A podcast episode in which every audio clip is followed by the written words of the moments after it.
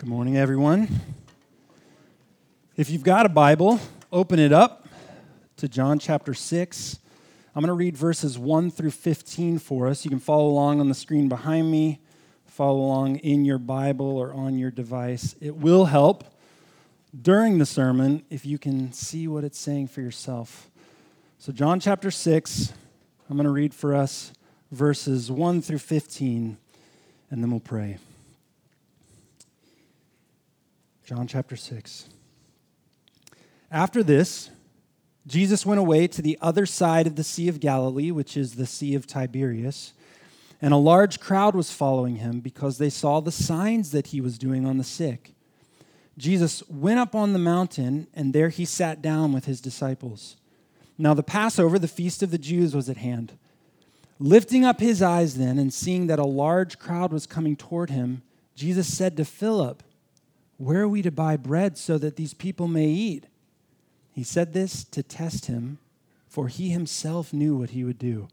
Philip answered him, 200 denarii worth of bread would not be enough for each of them to get a little.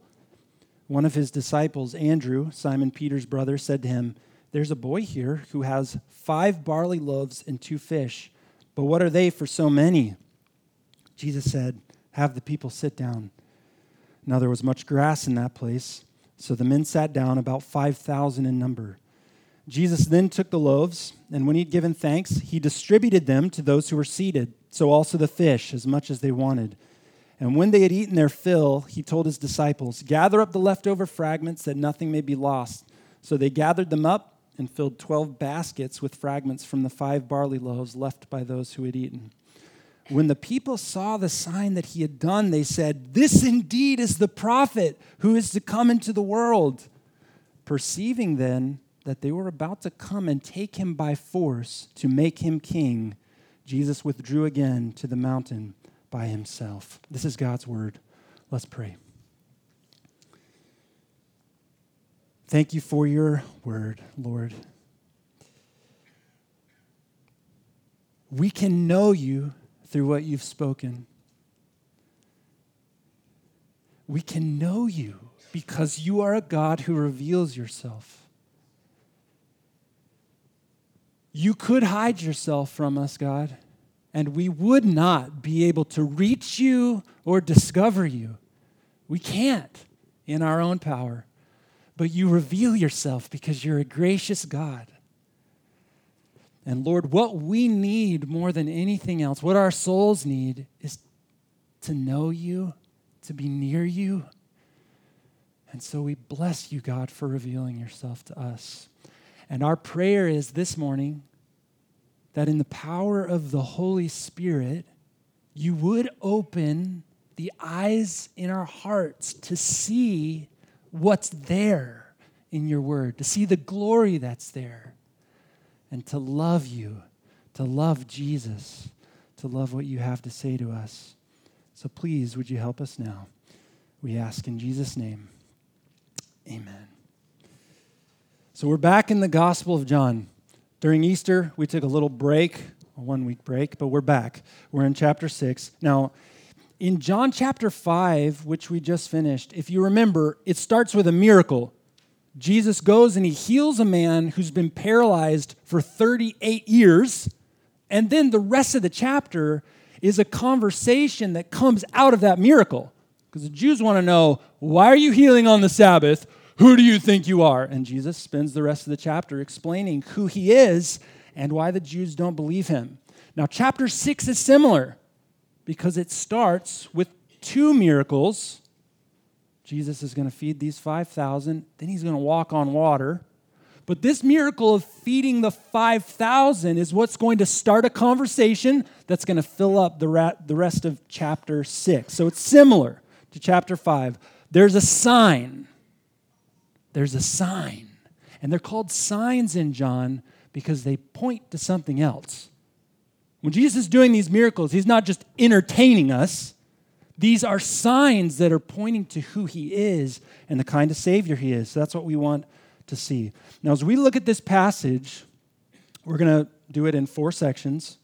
We're going to start by making an observation about dependence, our dependence, and our need for prayer. Then we're going to talk about the miracle itself. So those are the first two sections. Now, we're going to then talk about two roles, two positions that the people believe that Jesus is going to fill. So they call him the prophet. You saw that in verse 14. And then they want to make him king in verse 15. The people are right. He is the prophet and he is a king. But they don't know what to do with him. They don't know what kind of prophet and king he is. And so, in the last two sections, so point three and point four, we're going to be asking, what should we do with the prophet? And then, finally, what should we do with this king? So that's where we're going as we look at John chapter 6. So let's start by saying a word about dependence and our need to pray from this passage. Look at what Jesus does to Philip, starting in verse 5.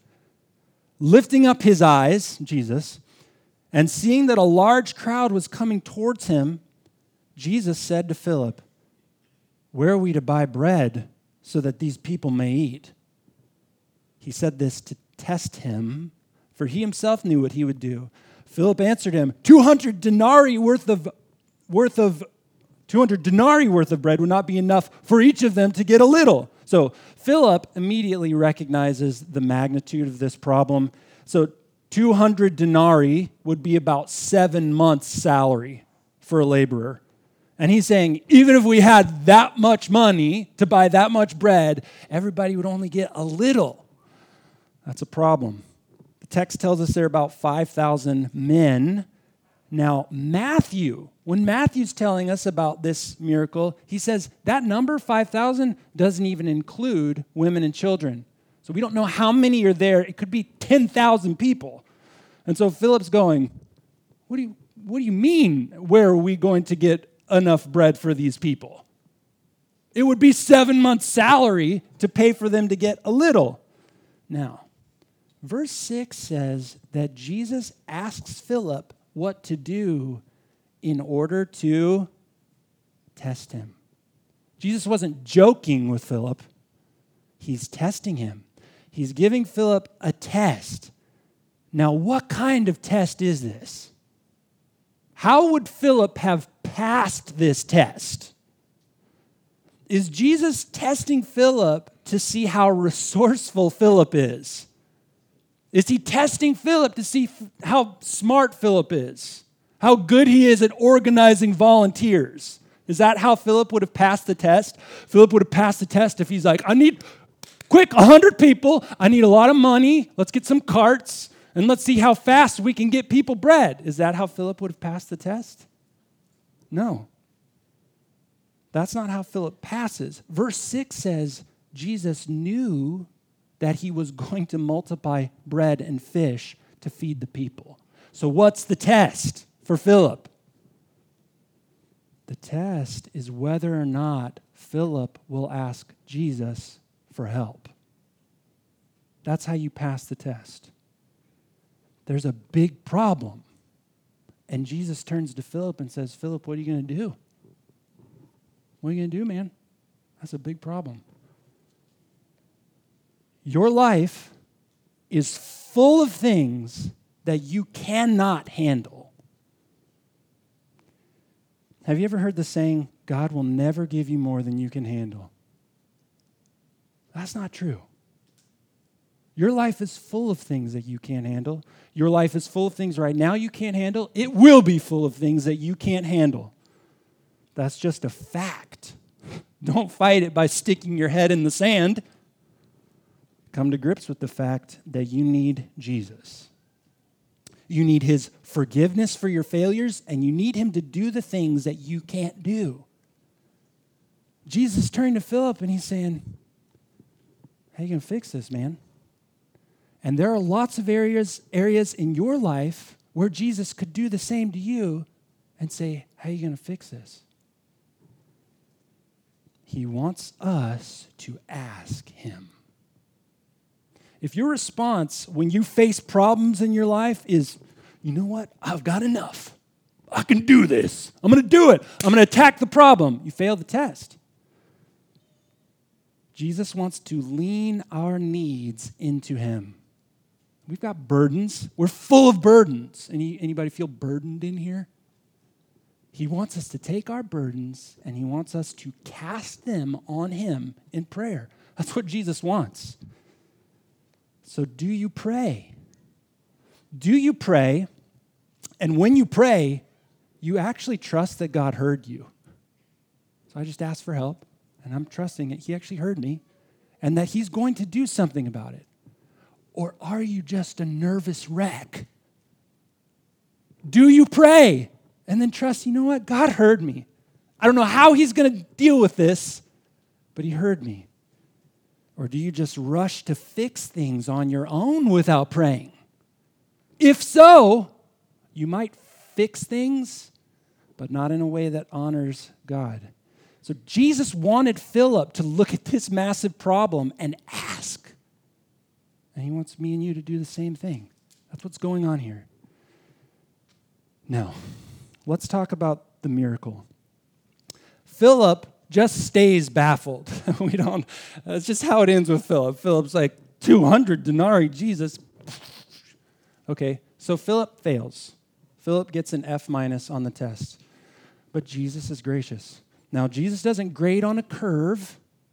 Philip failed, but Jesus is kind. He's kind and he's patient. Let's start in verse 8 and see what Jesus does. One of his disciples, Andrew, Simon Peter's brother, said to him, There's a boy here who has five barley loaves and two fish, but what are they for so many? Jesus said, Have the people sit down. Now there was much grass in the place, so the men sat down, about 5,000 in number. Jesus then took the loaves, and when he'd given thanks, he distributed them to those who were seated, so also the fish, as much as they wanted. And when they'd eaten their fill, he told his disciples, Gather, gather up the leftover fragments, that nothing may be lost. So they gathered them up and filled 12 baskets with fragments from the five barley loaves left by those who had eaten. So, in this amazing, creative, awesome work. Jesus takes five loaves of bread. Now, barley was what usually what poor people ate. So these were not, we're not talking about big loaves. We're talking little loaves for a boy, five of them, and probably two pickled fish. And he feeds 5,000 men, probably upwards of 10,000 people if you include women and children. We don't know. Now, again, this miracle is called a sign. You can see that in verse 14. And like a sign on a road, it's pointing to something else. It's not simply meant to entertain us. So, what's it pointing to? Consider the kind of miracle this is it's Jesus providing food for God's people. Does that tell you anything about the kind of God we have? He's a provider. He cares for us. And verses 11 through 13 emphasize the fact that everyone's full. Philip's worried people aren't even going to get a little. And 11 through 13 emphasize how full everyone is. Jesus took the loaves, look at verse 11. When he'd given thanks, he distributed them to those who were seated, so also the fish, as much as they wanted. And when they had eaten their fill, he told his disciples, Gather up the leftover fragments that nothing may be lost. So they gathered them up and filled 12 baskets with fragments from the five barley loaves left by those who had eaten. So, kids, this is biblical warrant for not finishing everything on your plate. There were 12 baskets full of leftovers. Honor your mother and father. Jesus is providing abundantly when God provides for us, He's not skimping. You know what I mean by that? I mean, depending on where you are in life right now, what you're going through in life right now, you might not feel like God is giving you all that you need or all that you should have. Now, we all know people that if you ask them for something, they're going to make you feel guilty about it, aren't they? We know people like this. I don't know if it's a grandparent or parent or aunt or uncle. You know you've got to ask them for help, and they may help, but they're not going to be happy about it. And they're going to give you as little help as they possibly can in order to fulfill their duties towards you. You will be tempted because of suffering and hardship in this life to think that God is like that. You will be tempted at some point to think that God is grouchy and he's tight fisted with his stuff. Don't take my stuff. That's not what God's like. He's an abundant provider for us, He's generous. You know how He tells us to be a cheerful giver? He's the most cheerful giver. He is. He's abundant to those who come to Him through Jesus. But you're going to need to remind yourself of that. You're going to need to remind yourself of the fact that He's generous. He's a cheerful giver, He's abundant. Because sometimes in this life, He's going to withhold things from you for your good in His wisdom. But it's not because He's greedy with His stuff. He's an abundant provider and He's wise. And it will be clear to us why in the end. I think that's one of the things verses 11 through 13 are telling us that he's abundant. He is abundant. Now, there are 12 baskets full left over, which could be showing us, or showing the disciples, there were 12 disciples, that God's going to take care of them as they care for others.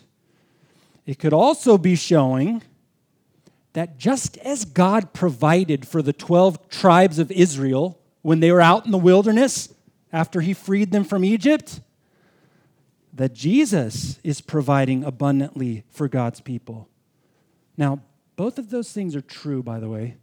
The reason there are 12 disciples is because Jesus is saying, I'm making a new people of God here, just like the 12 tribes of Israel. So there is a parallel that's going on. There's a parallel. Jesus feeding these people who are far away from their homes is like how God fed the people in the wilderness with manna. Now, in a few weeks, I don't know how long it's going to take us to get to verse 31, but we're going to see that the conversation that comes out of this miracle is going to go towards Moses and the people in the wilderness being fed by manna. So we're going to see that a comparison is going to show up between Jesus and Moses. That's going to be a topic of conversation. Now, the people in our passage, the people who are here at the miracle, they know that in Deuteronomy chapter 18, which Luke read for us earlier, that Moses promised a prophet like him would come someday. And these people are seeing some similarities between what Moses did and what Jesus is doing. And that's why they say in verse 14 of our passage, this indeed is the prophet who is to come into the world. So they see that Jesus is like Moses, and so he must be the one that Moses promised would come. Amazing. So here's where we've been so far. We've seen that Jesus wants Philip to depend on him for help, and we've seen Jesus provide abundantly for Philip and for all these people who are there. And he provides in such a way that these people recognize this must be the prophet like Moses, the one that Moses said would come. And he might be our promised king. We're going to see that in verse 15. And the people are right. They're right about Jesus being the prophet, and they're right about Jesus being the king, but he's not the kind of prophet and king they think he's going to be. And so, for these last two points, we're going to ask if Jesus is the prophet like Moses, what should we do with him? What should our response be to him? And then we're going to do the same thing about Jesus as king. What should our response be to Jesus as king. So let's talk about Jesus as the prophet like Moses. What should we do with him? In verse 14, the people recognize this is indeed the prophet who has come into the world. Now, if you've got your Bible, turn to Deuteronomy 18. It's what Luke read earlier. Deuteronomy 18, verses 15 through 19.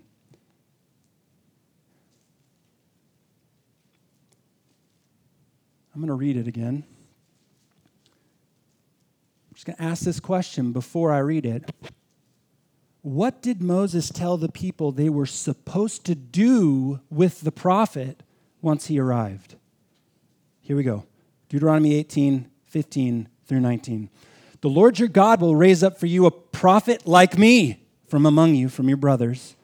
It is to him you shall listen just as you desired of the Lord your God at Horeb on the day of the assembly, when you said, Let me not hear again the voice of the Lord my God, or see this great fire anymore, lest I die. And the Lord said to me, They are right in what they have spoken. I will raise up for them a prophet like you from among their brothers, and I will put my words in his mouth, and he shall speak to them all that I command him. And whoever will not listen to my words that he shall speak in my name, I myself will require it of him. What were these people supposed to do when the prophet like Moses came along?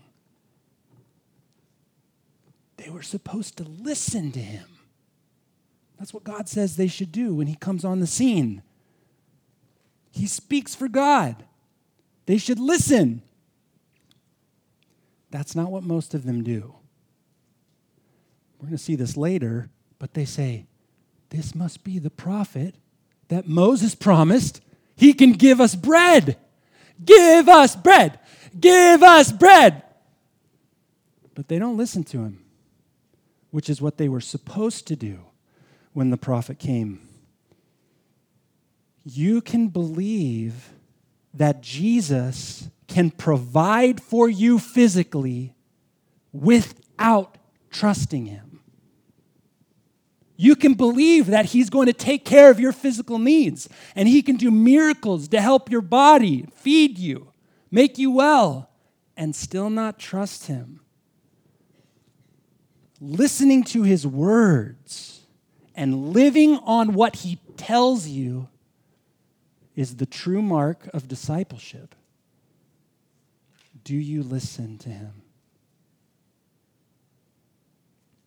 In this book, I'm just going to I'm just going to say things up to this point in our in our text in John. Up to this point in John, the things that Jesus has said. Jesus has told us in the Gospel of John that we must be born again. That if we're going to even see the kingdom of God, if we're going to be able to see it, the Holy Spirit has to change us. Are you listening?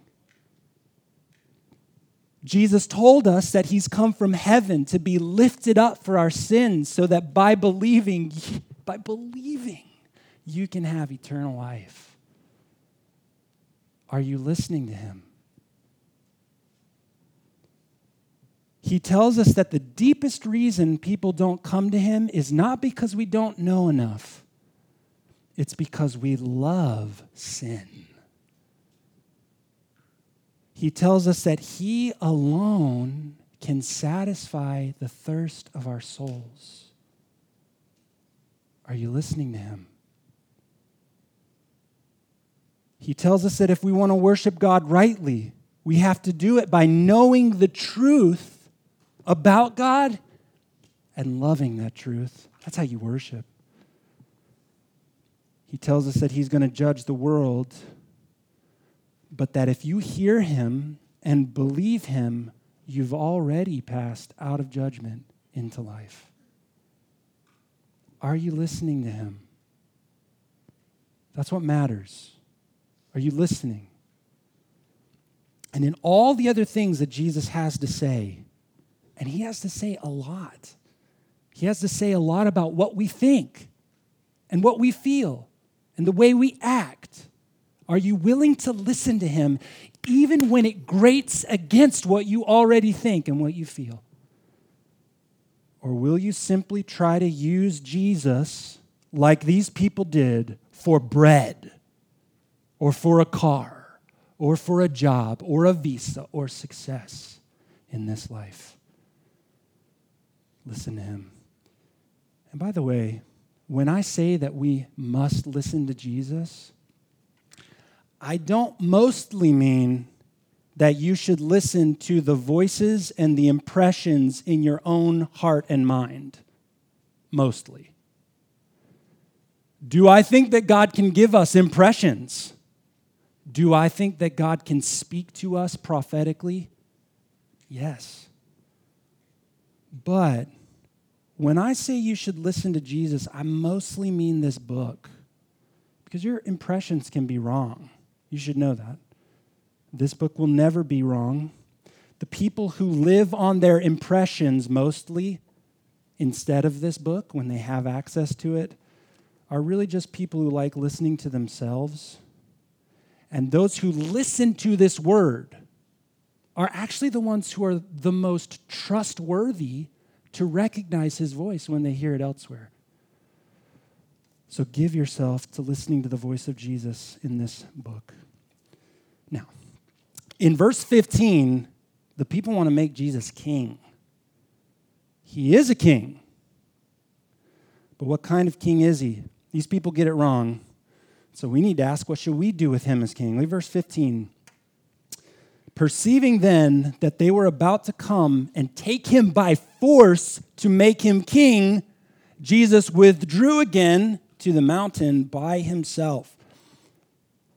Now let's talk about something our text tells us there were 5,000 men. And all the gospels that report this miracle, so they all do, Matthew, Mark, Luke, and John tell us there are 5,000 men. Now, Matthew tells us there were women and children there as well. Why aren't they counted? Why are only the men counted?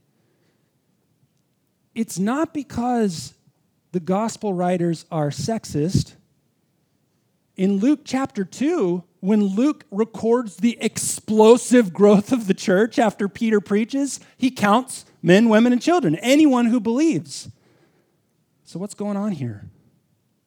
Now, I don't know all the reasons that John only reported men, but if you think about counting in the Bible, why in the Bible are there times when only men are counted? for the priesthood is one, or when you're counting your military force. That's why you would count men. When you're counting the strength of an army, that's when you would count men and not women and children. And that's a problem in this chapter. And that's a big problem when you get to verse 15.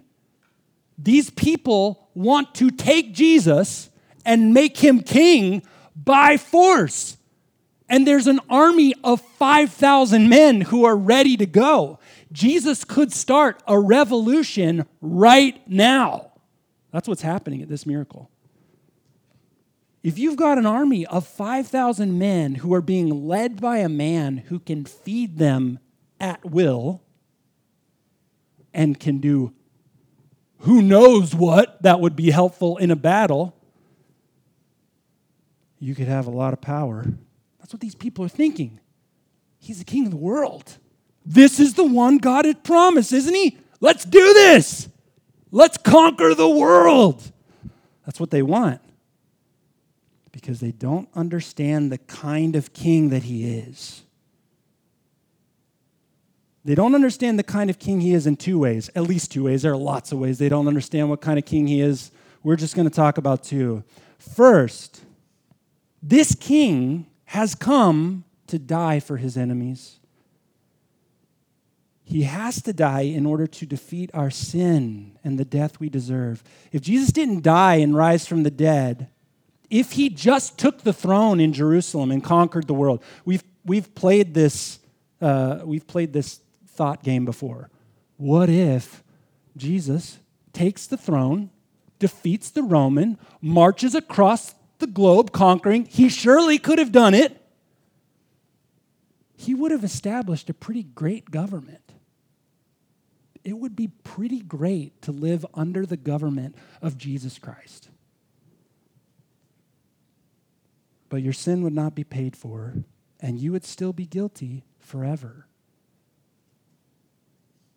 You would not be freed from hell or from the slavery of sin or freed from the curse of death. And that's the great enemy that Jesus has come to conquer. He's come to conquer our guilt. When he comes the first time, he doesn't come to destroy his enemies.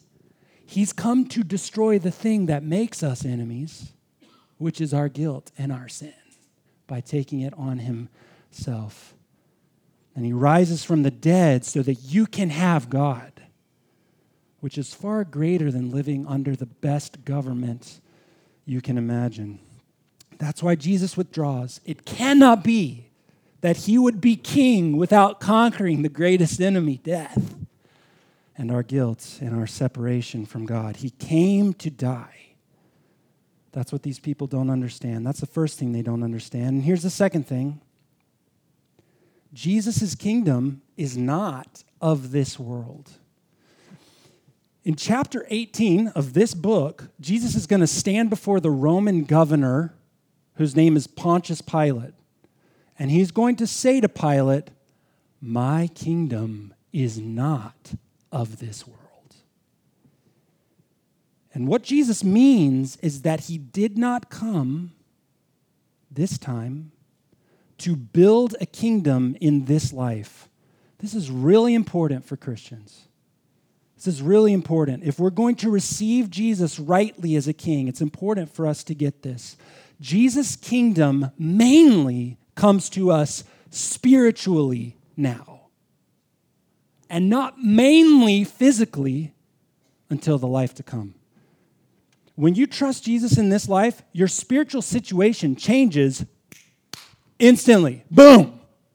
Things change. Your sins are forgiven, and you're a new person. You're forgiven, you're adopted. God's your father instantly when you trust Him. You receive the Holy Spirit to change your desires, to make you slowly more and more like Jesus but your physical situation doesn't change mainly. You may get a healing in this life or two, but you will still get sick. You will physically die. Some of you will struggle with financial burdens and conflict with your family and your friends. And Jesus, He can help you with those things. But that kind of physical deliverance is not guaranteed in this life, and He may not in His wisdom. He's doing things beyond our comprehension, which means that if we're going to receive Jesus rightly as King, we should receive Him first as a Savior who conquers our sin and who is working on our souls to make us like him. That's what he's doing, firstly. He dies and rises to deal with our sin, to reconcile us to God. And that means if we're going to receive him as a king rightly, we should want the things he wants in our hearts and in other people's hearts, souls. And it means we shouldn't seek to build a kingdom in this world. We shouldn't be trying to get lots of stuff and be the man in this life, or even make the church some ruling authority in this world. That's not what Jesus has come to do. Not in this life. Now, we should care about this world. We should. We should care about physical suffering. We should care about our stewardship of this world. So, you should care about your health. You should steward your health for Christ's sake. And sometimes that means using up your health for his sake. Don't hope in living forever in this life. Care about the way you use your money, but use it for his sake. Use it up for his sake. Don't store it up for this life. Care about politics and justice as far as you can be involved for Christ's sake but no, you will not and cannot build his kingdom politically here on earth. Seeking his kingdom means that we are seeking to help this world treasure Jesus We care about physical suffering. We do. And we want to alleviate it where we can. And we want to put a priority on building into people spiritually so that their sins would be forgiven. They hear the good news of what Jesus has done. They become more and more like him. They're able to treasure him and hope in him, even when they're suffering, even when their health fails and their finances fail, and when they're in their hospital bed in their last hours. That's what we want to build into people a hope that lasts beyond this life. This is why Jesus withdraws from the crowd. He's not here to establish physical perfection, not even for his church in this life. He's reconciling sinners to himself, he's changing them and changing us as we love people for his sake. In the world to come, he then will make all things new. It's not that we don't hope for a physical kingdom, we do. It's just not in this life. He is going to bring it. That's our hope. So, in this text, Jesus is our provider. He wants us, like Philip, to depend on him and to know that he's abundant. Even when he's providing in ways that we don't understand, he will provide. And he wants you to lean your life into him. And because he's the prophet, listen to him. Devote yourself to knowing what he says and to trusting what he says. And he's a king. His kingdom's not of this world. So live in this world, seeking to love those around you and growing and treasuring him yourself as the one who dies for our sins, who dies for the sins of any who would trust in him and hoping for his kingdom to come. Let's pray.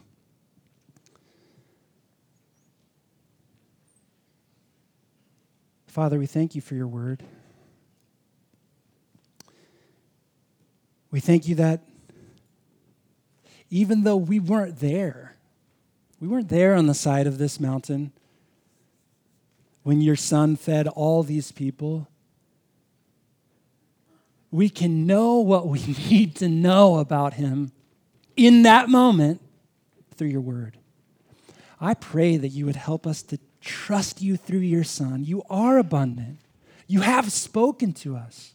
Make us humble people who listen to Jesus. When it grates against our our existing thoughts and our existing feelings and what those around us are saying, I pray that you would help us to humble ourselves under your word and listen to your Son. And as we do, would you be glorified, Jesus, as our King? The one who rules over your people for their good, firstly in this life our great good, reconciling us to the Father, giving us life, sight, so that we can enjoy you, which is the greatest treasure we could ever have, and giving us a hope, King Jesus, that in the age to come you will make all things new. Make us those who honor the kind of king and prophet you are as we trust you. It's in your precious name we pray. Amen.